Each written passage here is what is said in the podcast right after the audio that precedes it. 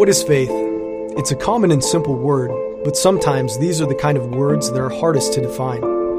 Faith is confident assurance in the Word of God, but it's more than just acknowledging some biblical facts.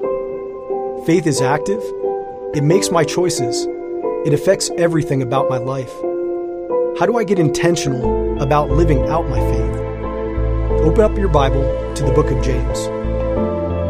Do you have faith? Do you really believe? Let's see.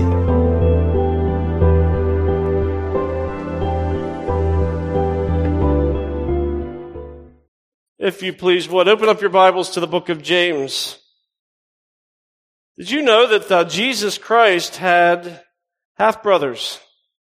Jesus Christ, um, his mother was Mary, conceived by the Holy Spirit, fully God, fully man, but after Jesus was born, the Bible tells us Mary and Joseph had other kids. And they, uh, technically, they would be half brothers of Jesus. And uh, the book of James was written by one of those half brothers. Jesus' brothers, half brothers, they didn't, um, they didn't believe in Jesus until after he resurrected. And James not only became a believer, but he became an early church leader according to Acts 15 and 1 Corinthians 15.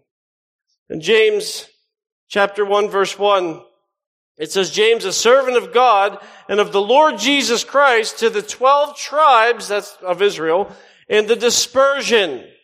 Greetings.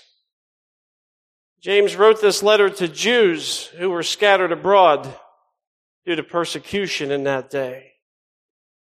And as we kick off this series, we're going to be going through the book of James and see, under inspiration of the Holy Spirit, we're going to learn how to live what you believe. James has 108 verses in it. And 54 of those are imperatives. So this is going to be really practical. Our series is called Intentional Faith, a how-to guide. All right, so let's bow our heads. I'm going to ask that you would please pray for me. And I'll pray for you. Let's get into God's Word together.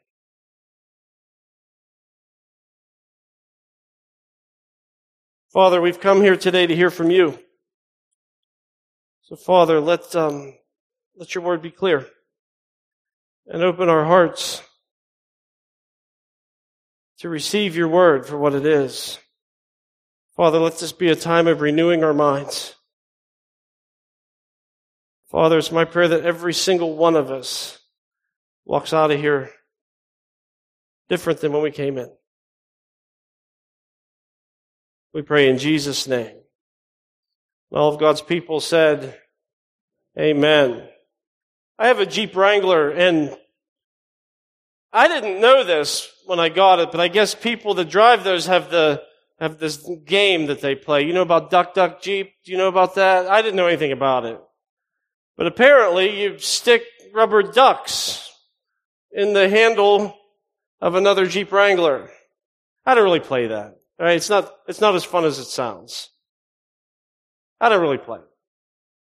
But I got in the Jeep one day. Erin had borrowed it, the, uh, borrowed it. It's like, it's, it's ours. All right. So Erin drove it the day before.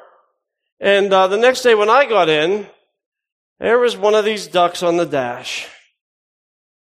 And uh, like I said, I'm not really crazy about it because every time you go around bends, he's clunking around. He's at your feet. He's all over the place. Maybe you're supposed to tape him down or something. I don't know.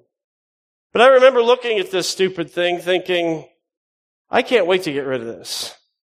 I gotta find another Jeep so I can. You're like, well, what's the problem? Well, first of all, notice he's like leopard skinned. And you might not know this, but ducks are not naturally leopard skinned. So I'm like, I can't wait to get rid of this dumb thing. Well, um, I, I told Erin that. I said, yeah, I said, where'd the duck come from? And I said, I can't wait to get rid of that. She goes, no, you don't want to get rid of it. I'm like, yeah, I do want to get rid of it. I don't want that stupid thing bouncing around and it's just dumb, right? She goes, you don't want to get rid of that. I said, why? She said, I got to tell you how I got it. She said, um, The other day, uh, when I took the Jeep, the boys and I went into the dollar store. And uh, she said this little boy came running up to her. He goes, Excuse me, ma'am? Ma'am, is that your Jeep outside? And she said, Yes, it is. He goes, Oh, oh, hang on. I'll be right back. And he, he vanished. And he came back and he said, I want to give this to you. And Erin's like, Oh, that's so sweet. Isn't that precious? Well, the little boy was with his grandma. And his grandma told Erin, she said, You know, little Hunter, he saves up his allowance just to buy these to give to people that have Jeeps. She said, We don't even have one. He saves up his allowance to buy these to give away.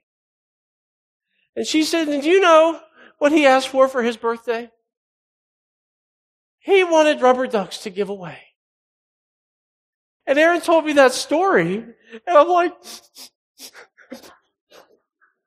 Hunter! So precious. So guess what I'm going to have for the rest of my life? I'll have this long after the Jeep. But you know, getting that new information about this changed the way that I look at this. I went from, this is a stupid thing I can't wait to get rid of, to, wow. Somewhere out there's a little boy that is so selfless that this is where he directs money and energy. Because you see, this duck teaches us it's all about the way you look at it. The duck didn't change, but the way I see it did change. Now look at James chapter 1 verse 2. Where he says, Count it all joy, my brothers, when you meet trials of various kinds. Stop there. Okay, coming out of the gate hot. James is like, Good morning, let's talk about trials. And we all have them, right? And notice he says, he says various kinds. Okay, so it's not just like one thing. We all have them. And for some of us, maybe it's a, a health trial. Maybe you're dealing with something debilitating. It just doesn't go away. Maybe it's diabetes or MS or arthritis or maybe that's your trial. Or for some people, it's, it's a financial trial. Maybe you've suffered a job loss or maybe inflation is crippling you. And for a lot of people, it's maybe a trial in your family. You know, I, I just can't ever seem to get my marriage on track and, and I don't know what to do and my, my, my spouse and I just aren't on the same page ever. Or maybe it's parenting. You know, I thought parenting would look a lot different than it does and I just, I don't, I don't know how to get through to this kid of mine. Maybe your trial has to do with work or school, right? It's just too much. I can't seem to get caught up. Maybe your trial is here in the church. Maybe there are conflicts or broken relationships right here. But there's various trials. So what I want you to do on your outline, and I hope you got one, on the top it says my trial. I want you to take a moment and I want you to write down right now the trial in your life that seems to be giving you the biggest hardship. Go ahead, take a moment write that down. And if you're like, you know, Jeff, I have several. Uh, pick the one that is the worst. Pick the one that's the hardest. Write something down. What trial are you going through right now? And if you're like, I don't really have any trials at all right now, then this is going to be a long sermon for you. But write down my trial. What is it in your life that you would consider a trial or a hardship that you're enduring? Write it down.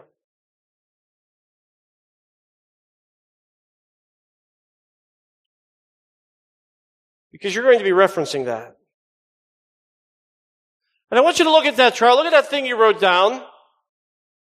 And then look back at the text. What does James say to do with it? He says, count it all joy.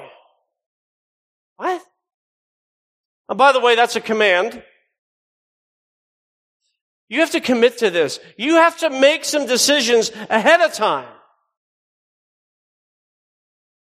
And you're like, you're looking at yours, you're like, that's, that's easy for you to say, Jeff. You don't know what I wrote down. And you're saying that you want me to feel good about this. Is that what you're saying? I should feel good about this. And I would say, who said anything about feelings?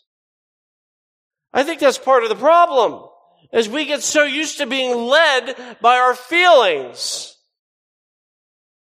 But that's not what I'm saying because that's not what James is saying. Literally, what he's saying is think forward. That word consider or count it, he's saying think forward. This is a thinking thing.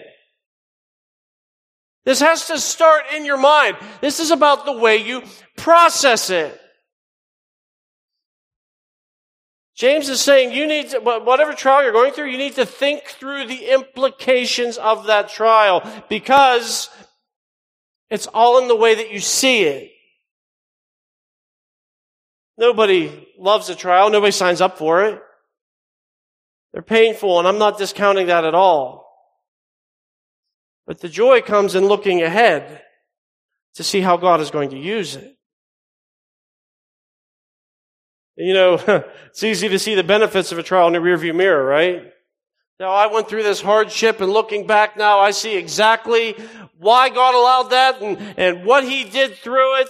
And yeah, it's, it's easy to see in, in retrospect. Hindsight's 2020, right? You're like, oh, that's, that's comforting, Pastor Jeff. Thank you for that. So you're saying in a good 40 years, I can count this all joy, but hey, hey, hey, hey, what about today? What about today? How can I count it all joy today? Well, when it comes to your trials, there's some things that you can't do. You can't change the duration of it, though we would all like to. Yeah, can this be over soon? You can't make it vanish. You can't reverse the effects. But there's one thing that you can do. There's one thing that, that only you can do. And that one thing that you can do, if you are willing to do it, will actually make you profit from your trial. That this thing you wrote down, if you do this one thing, you're going to look at that and say, hey, this was painful, but this, this was good. What's that one thing? You got to change the way you see it. So on your outline, how to profit from trials. I love that title because it makes me sound like somebody from an infomercial. You too can profit from trials. That'd be like the world's worst infomercial. Now stick to selling rubber ducks. How to profit from trials. Change the way you see them. You ready? Let's change our perspective a bit. Number one, write this down. You need to see trials as strengthening you. That thing you wrote down. See trials as strengthening you. Look at verse three. He says, for you know that the testing of your faith produces steadfastness. Stop there. That word know, that you know, there's different words for know in the Greek. And this word know doesn't mean like I, I read about this in a book somewhere. This word know means personal experience. Like you really understand something because you've been through it. He says, you know this, these trials that you're going through, they, that God uses them to make you stronger. And you're like, yeah, yeah, I know that. I've, I've been through that before. I've gone through trials and I've, I've seen this. I've, I've been here before and I, I know this. We got to address an elephant in the room when we talk about trials. maybe it's splitting hairs, but some people say, well, what, what, when trials come into my life, what, what is that? Like, does God, does God cause it? Is God up in heaven, like constructing it and causing it? And oh, I, this is exactly what I'm, I'm going to put the whammy on this person. Does God cause it, or does God does God allow it? That God's up in heaven, seeing all this bad stuff happening to you, and He's like, mm, okay, I'll, I'll I'll permit that. And which which is it? Well, if you read the book of Job, we can safely say that Everything that's happening to you is only by God's sovereign permission.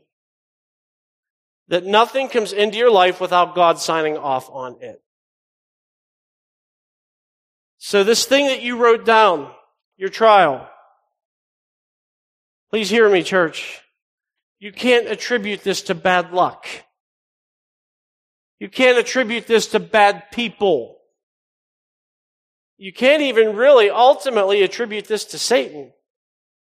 Because who's the sovereign one? Shout it out. Who's the sovereign one? God is. So if it's in your life, He signed off on it. And He's allowing and using every trial for His purposes. And that's where James starts her. He says, you're going to get to the place where you say, I know God, I know God's walking me through this right now in order to produce steadfastness. It's to give me patience. It's to give me more resolve. It's to, it's to make me stronger. And you gotta start here because unless you really believe that God is sovereign, unless you really believe that everything that comes into your life first has to pass through His hands, until you really believe that, you're never gonna have joy. But it is all about the way you see it. Look at verse 4. He says, and let, underline the word let. We're going to talk about that in a second. And let steadfastness have its full effect, that you may be perfect and complete, lacking in nothing. Let it happen. Let it happen.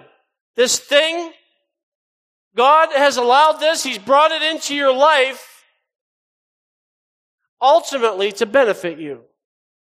He says, let it happen. In other words, don't, don't fight him on this.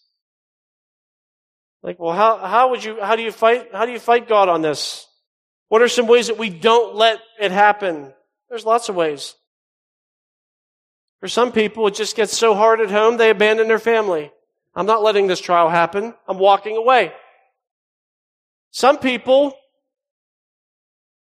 drink it away or some other substance. You're not letting it happen. I think for most people, it's uh, complain about it. Get on social media, let everyone know how horrible your life is. When you do those things, that's not letting steadfastness have its full effect. God's trying to do something and you're just like, nah, nah, I'm not interested. You're like, well, what's God going after? He tells us right here what God's going after.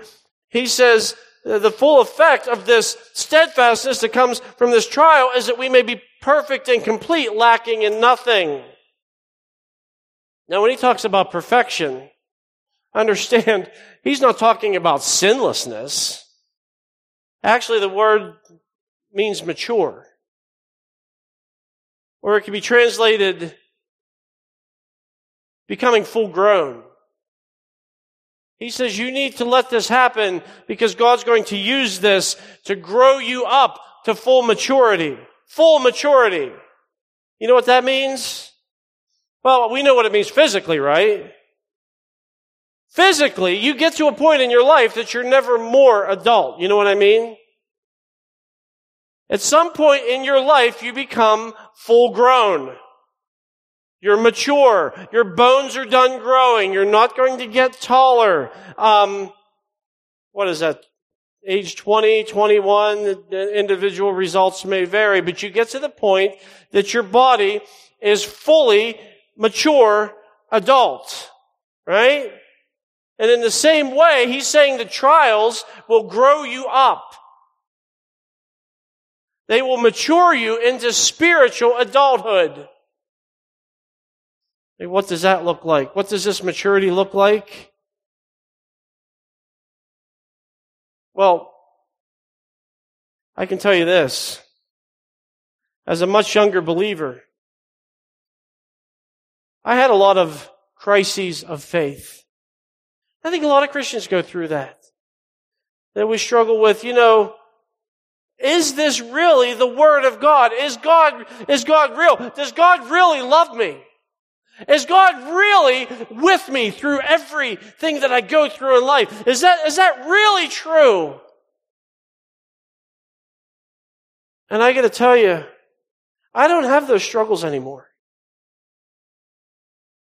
I don't have those doubts. Because God has proven himself real and faithful and loving and sustaining. Not because my life has been God taking me around all the hardships. It's because God has taken me through them. That I stand before you saying, I don't struggle with believing who He is and what He does. He's proven Himself. That only happens through trials. No one's ever gotten stronger in their faith through an easy life. And you will profit from trials if you see them strengthening you. Because it's all about the way you see. Right? Number two, write this down. You gotta see trials as teaching you. Look at verse five. He says, if any of you lacks wisdom, let him ask God who gives generously to all without reproach, and it will be given him. Now, wisdom here in this context, obviously, he's talking about trials. He's saying when you're trying to navigate through this trial that you're going through, ask God for the wisdom in getting through this, in understanding this, in changing the way that you see this. Because trials let you learn things that you will never learn any other way. Trials will teach you how to apply this in a way that nothing else can teach you. So if you want wisdom, James says, you've gotta go to God to get it. And that is a really fun sentence to say. You wanna try it? Gotta go to God to get it. Say it. Right. Where do you get wisdom? Tell me. Gotta go to God to get it. You gotta go to God to get it. That's where wisdom comes from. You gotta go to God to get it. And He, He loves to give it. I, I love this. It says He gives generously to all uh, without reproach. You're like, well, what does that without reproach thing mean? Well, you know, have you ever had to have your parents bail you out repeatedly? And you've gotten the speech? Like, um, okay, look, like, this is the last time I'm doing this. Okay? I am so tired of you screwing up all the time. I'm gonna help you. But this is the last time I'm helping you. You've got to get it together, man. That is with reproach. Does God give wisdom like that? Never. You see, that's a glorious thing. When you go to God for wisdom for your trial, do you know what God's answer always is? He says, I am so glad you asked me. Let me show you. Let me teach you. Let me show you some things. Oh, I'm so glad you brought this up. He loves to give it. Verse 6. He goes on, he says, um, in asking for wisdom, he says, but let him ask in faith with no doubting. For the one who doubts is like a wave of the sea that is driven and tossed by the wind. So look, when you ask God, you have to ask in faith. You can't doubt when you ask Him. You can't pray insincerely. You have to come to God believing that He knows and He cares and He has the answer. Otherwise, uh, He says you're like a wave. You're just bouncing all around and bouncing all around and, and uh, never settled, looking everywhere for answers for this. That's a problem when you do that. Here's what I mean. Whatever this thing is you wrote down, and you're like, man, I need some wisdom on how to figure this out, on how to navigate through this. So you come to church and you hear a sermon and you're like, yeah, maybe. And then you go to your secular counselor with this and say, help me make sense of this. And they give you, oh, you need to learn how to love yourself and forgive yourself and all the other nonsense they tell you. And, uh, which by the way, those things aren't really things, by the way.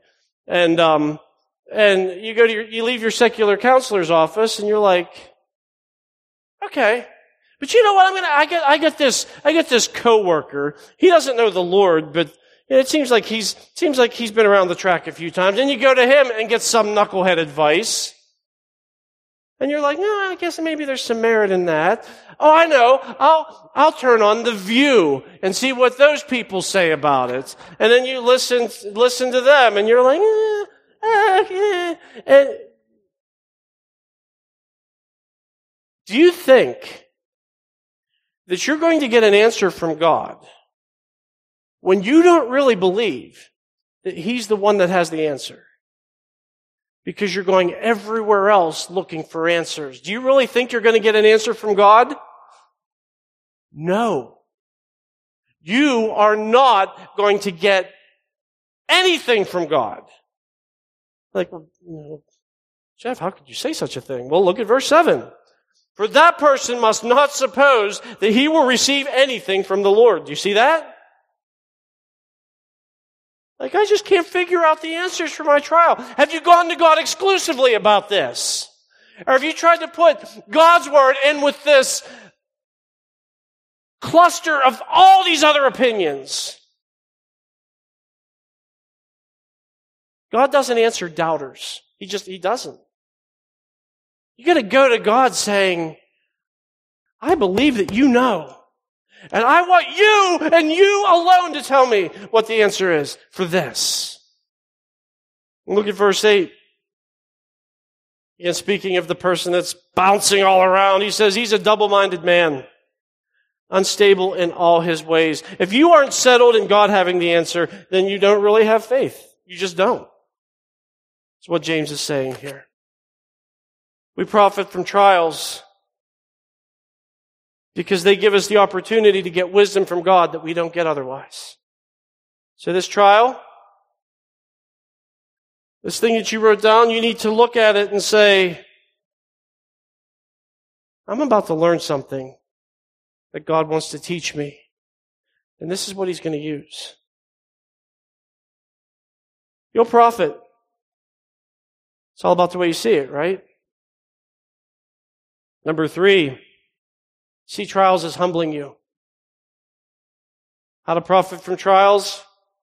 Change the way you see them. Number three, see trials as humbling you. Look at verses 9, partway through 10 here. He says, Let the lowly brother boast in his exaltation, and let the rich in his humiliation. Stop there. Like that's a, that's a left turn. What's going on here? What's really not a left turn? It's, it's the same theme here. He's saying if your trial is being poor, rejoice. That's really humbling. We don't have anybody poor here, honestly. Not by biblical definition.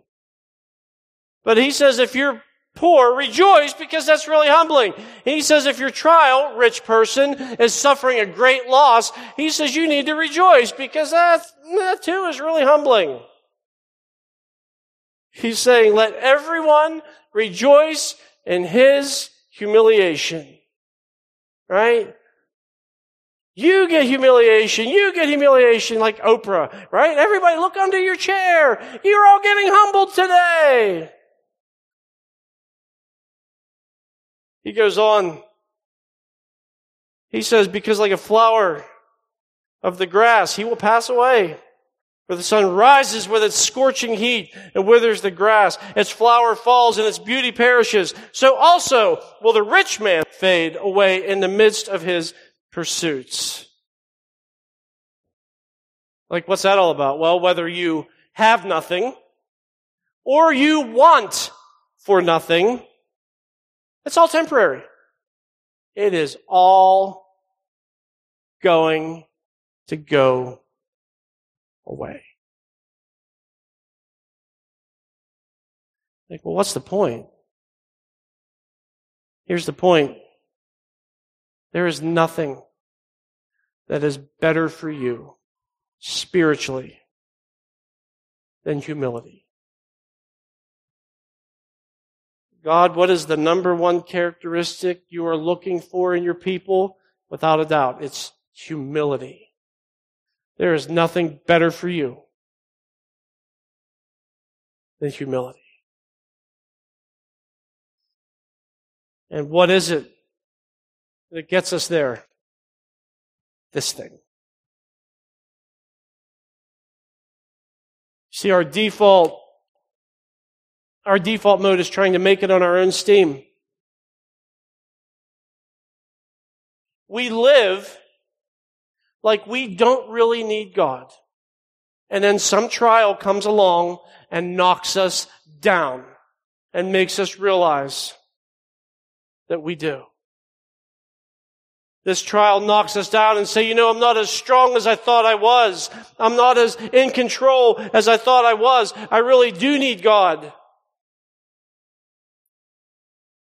And church, anything that has come into your life that has driven you to your knees, where you cry out to God in utter dependence on Him, you need that. You know, our missionary from Thailand, Barnabas, was here last week. Can't believe I missed that. So sick. But I get to spend a lot of other time with them and was here for the Q&A. Did you come for the Q&A? It's going to be, it was recorded. It's going to be available. You need to watch it. But he, I've heard him tell this story a couple times and it just, the story just attached itself to my soul. I'm going to give you the very short version. Talk to Barnabas. We'll give you the longer version. But there was this girl that was possessed by an evil spirit that he was going after repeatedly, repeatedly, repeatedly. And finally, um, he went uh, to her family's house and she was in her room. And he went and he stood in the doorway.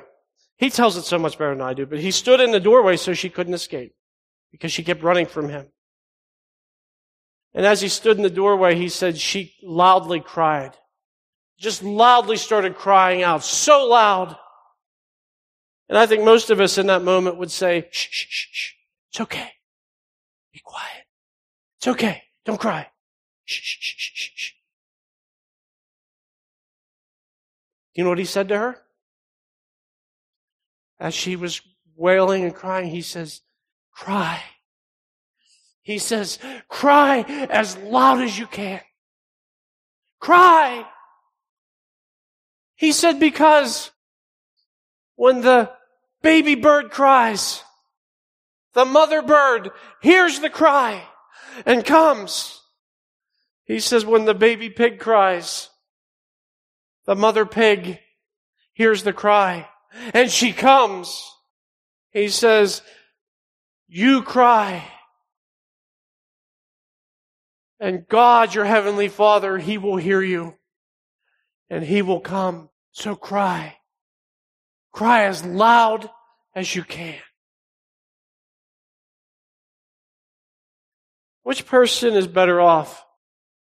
A person that has this trial in their life that has caused them to spend so much time on their face crying out to God. Or the person who seemingly has no trials and has never felt the need to cry out to God. Which person's better off?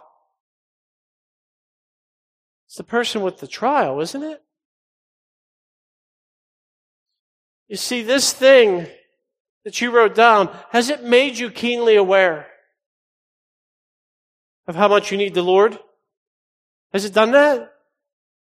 If it has, then you are profiting from this in the greatest possible way.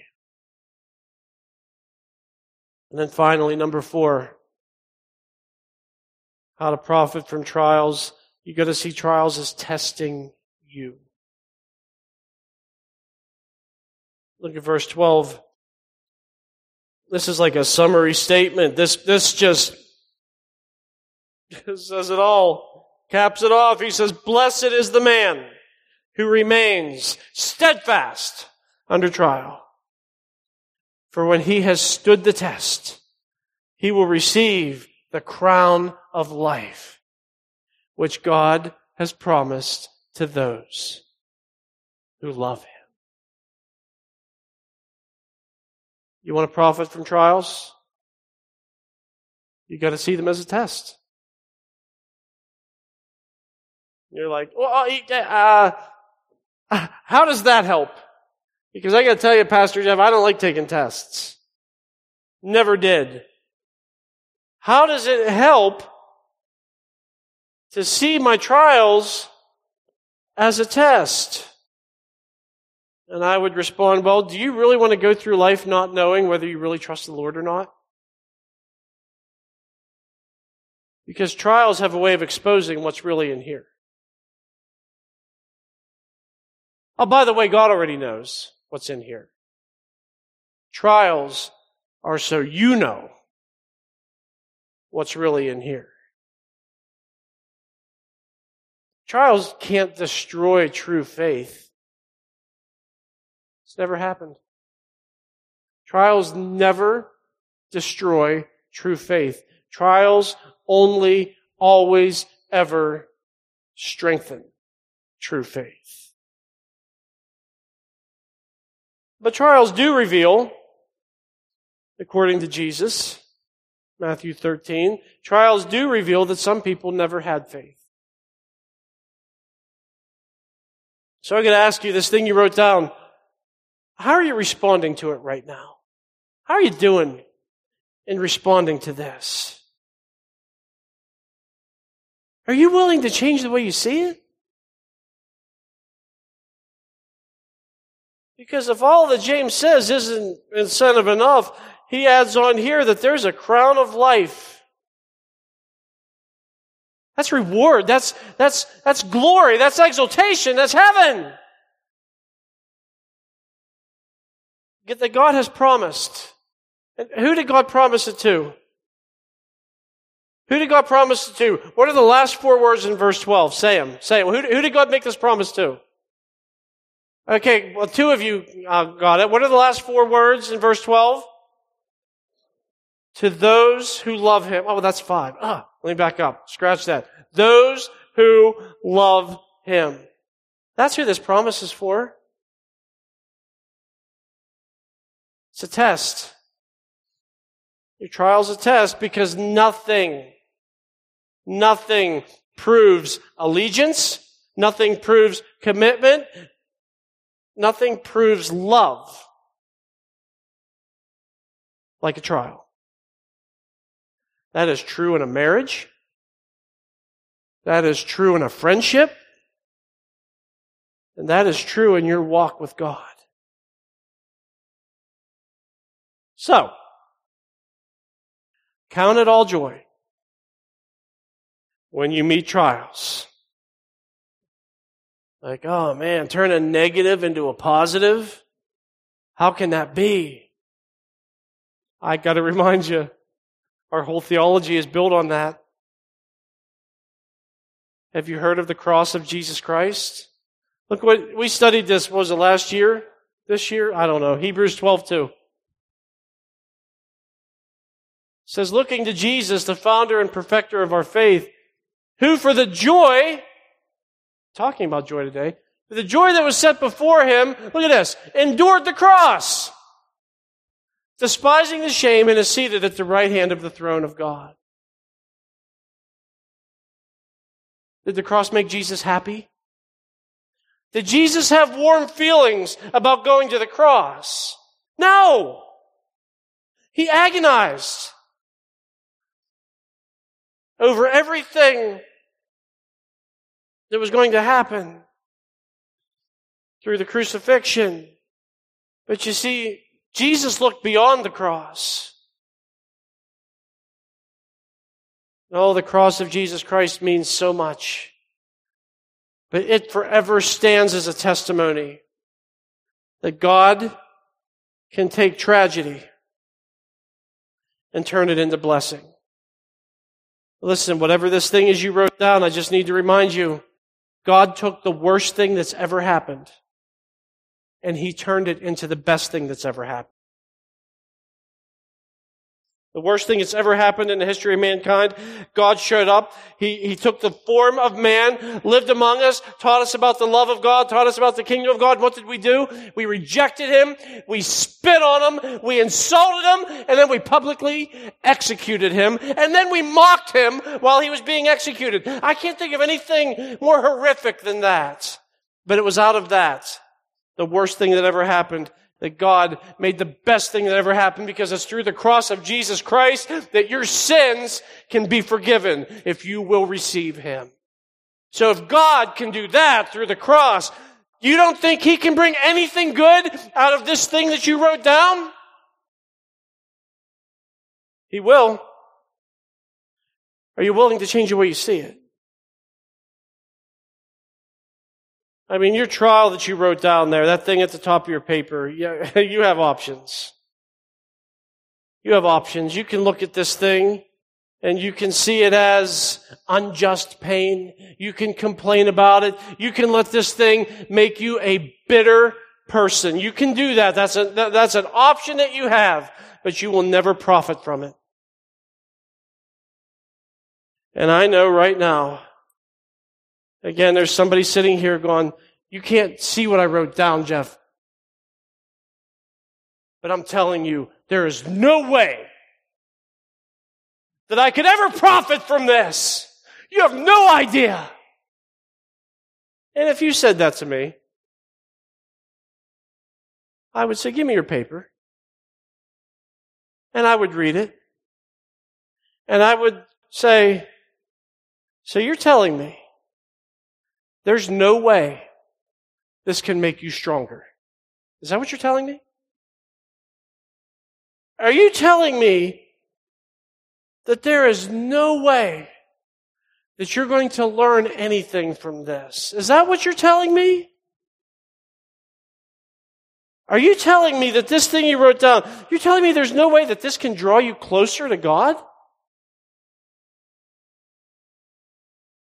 Because move down from the list here, from your, from your, the thing you wrote down, your trial, then look at the list of the things that James says.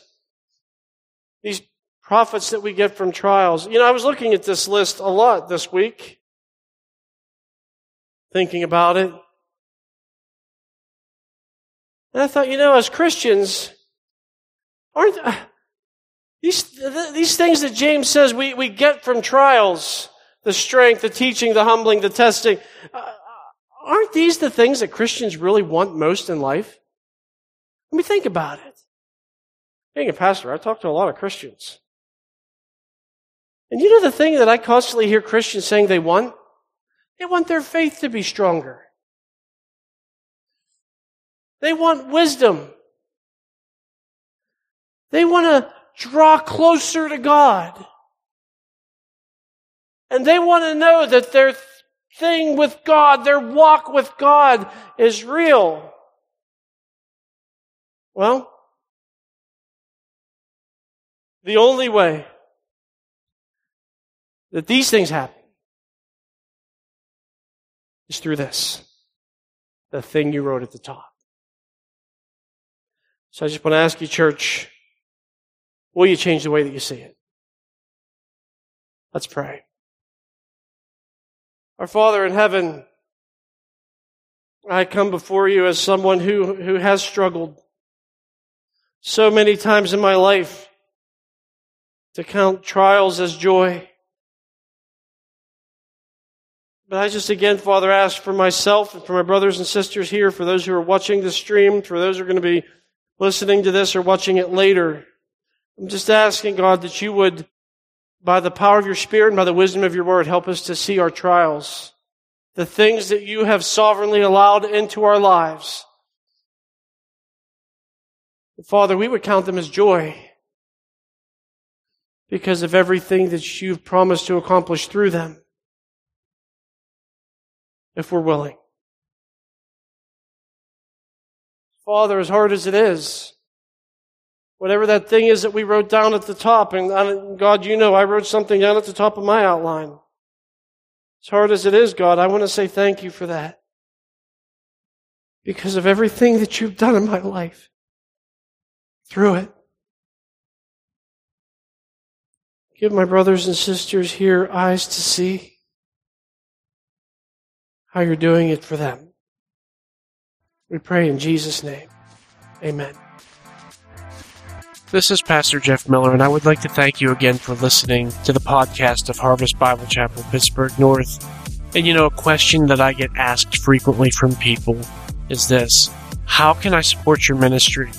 Well, I got good news for you. It is easy and it is secure. All you have to do is go to harvestpittsburghnorth.org backslash giving and follow the on screen directions, and you can give online to support the ministry of Harvest Pittsburgh North. So until next time, this is Pastor Jeff Miller saying thank you again for listening to the podcast of Harvest Bible Chapel, Pittsburgh North.